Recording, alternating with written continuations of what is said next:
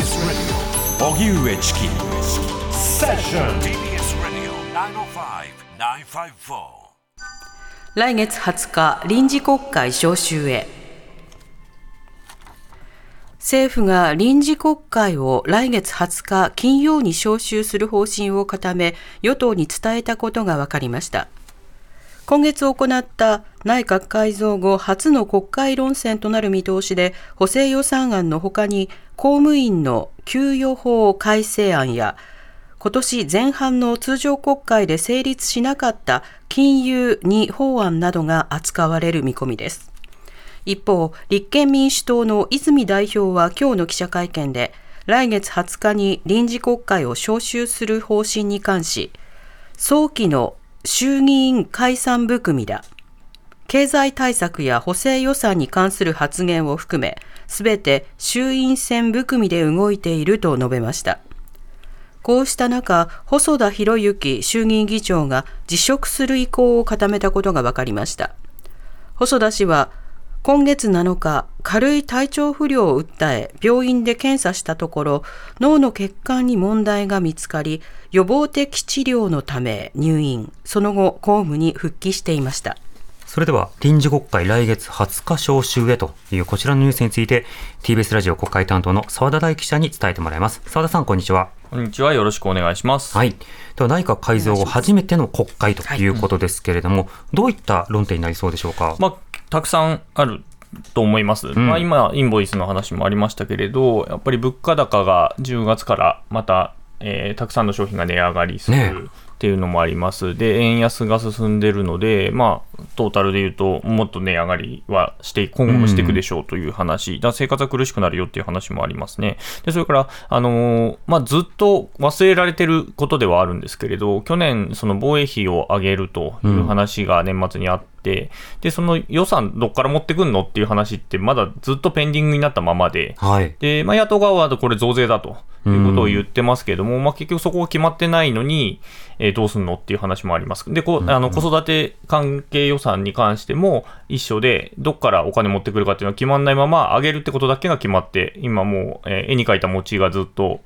続いてると。で、そういうことに対してどう答えていくのかっていうところも当然出てくるというふうに思いますから、はい、本当に多岐にわたる問題があると。ですね、あと、一部出ているのはその、えーと、共同親権に関しての法案がどうも出るんじゃないかという話もちょっと出てたりもして、結構まあ重要法案もいくつか入ってくるというふうに見られています。うんなるほど、まずあの具体的な予算の話でいうと、防衛費の倍増、うん、これについてはその倍増という数字が割とどんと出されている一方で、はい、子育て予算については倍増を目指す、はい、でも中身は何みたいな、はい、結構温度感ありますよね。そうですね、まあ、だから本気度があの問題ありますし、まあ、それに関して言うと、まあ、閣僚も変わってってるということですね。防衛にしろ、えー、その子育てにしろ、まあ、この間ずっとやってきた人が変わってるっていうことで、まあ、そこで答弁まず不安じゃないのっていう話はもう出てる話ですね。だから専門性がそこまで高くないのではないか、まあ、木原さんとかず、えー、防衛大臣ですけれども、はずっとその防衛政策をやってた、党内でやってた人ではあるので、はい、まあ、まあ、詳しい人ではあるとは思うんですけれど、あの加藤大臣に関しては結構答弁が今、不安視されています。うん。また今話があったその共同親権についても、これ非常にこう論争的な論点でして、はい、まあ、離婚後、子供をどういうふうにその安定的に育てるのかといったときに、うん、共同親権をこれ事実上強制することになると、うん、場合によってはさまざまな DV など温存につながっていくということで、これまた慎重な議論が必要ですが、このあたりも論点になっていきそうですか、まあ、そうですね、これに関してはかなり重要法案になるんじゃないかと、あの与党関係者も言っています。うんそしてということで、まあ、経済対策、補正予算、いろいろな論点ありますが、解散がずっとあるやも、はい、あるやもと言われ続けているんですけど、はい、これはどうなんでしょうか？はい。あのまあ、支持率だけで言うと、えー、内閣改造すると普通、少し伸びたりもしますし、まあ、女性閣僚増えたということで伸びたりもするんですけれど、はい、あんまり増えてないっていうのは正直なところで、うん、まあ、TBS とかこの週末、多分やると思うので、まあ、その数字も見たいと思うんですけれど、ね、あんまり支持されてないけれど、どうも、うん今のまま、つまり野党が割れていれば、ば、あの小選挙区制度なので、はい、勝てるということを踏めば、まあ、やるでしょうということなんですね。でやれるタイミングっていうのはもういくつかしかなくて、あのまあ、通常国会、あ臨時国会をまあ20日に開くということなので、はい、その後その直後に、えー解散するっていう手が一つと、うん。あとはもう、えーと補正予算を、まあ、組むタイミングとかを見計らいながら打ってくる、あるいは、えー年明けすぐに打ってくるみたいな、まあ、いくつかのパターンがもう出ていて、まあ、やっても全然おかしくないっていうムードには、えー永田町与野党問わずなっているという状況ですね。なるほど。そうした中で、その一部野党側から、この解散権、えーこれを制限する立法が必要ではないかと、はい。まあ、立憲民主党などがね、そうですね。あの動いてますけれども、はい。このあたりはどうなんでしょうね。まあ、その特権っちゃ特権にはい。的に今もう使っているものなので、しかも多数派が、はい。っていう状況なので、なかなかそれを変えるっていうふうにはなりづらい、これはまあ選挙制度も一緒なんですけれど、ううんんそこはなかなか難しいかなっていう感じはしますね。自民党ははい、ゲアしたときに、まあ、次ゲアしたときに、何の文句も言えなくなる気がするんですけどね、はい。それだとね、はい。何をされても。まあ、ゲアすると思ってないと思いますね。うん、そうなんですよね。うん。与党状態が慣れてるということになってまあ、ます、ね。大多数の議員が今、与党経験者し、与党時代しか経験してない人がほとんどなんですね。安倍さんが政権交代した時の1年生が今、4回生ぐらいになってるので、まあはいそれがもうほ大半になってるので、うんなかなかその野党時代を想像できないという人たちが多いとは思いますうんね。ある種、世論は大樹の理念みたいなものが染みついている。でも一方でそういった与党に対して国民民主党の動きが最近注目されてますよね。はい。まあ、えー国民民主党でつい、せちょっと前、え1個前の参院選まで、えー議員をやってた矢田さんという方が、えー官邸の、えー補佐官に入ったとうんいうことで、かつ、まあ、16年ぶりに総理が、あの、連合、えー労働、日本最大の労働組合の連合の、えー大会に出るとはいいうことが、まあ、決まったりだとか、まあ、その、政権側、まあ、特にどちらかというと、まあ、自民党側が、えー国民民主党というよりは、その後ろにいる、えー民間労働組合に近づいているという状況ですね。なるほど。うん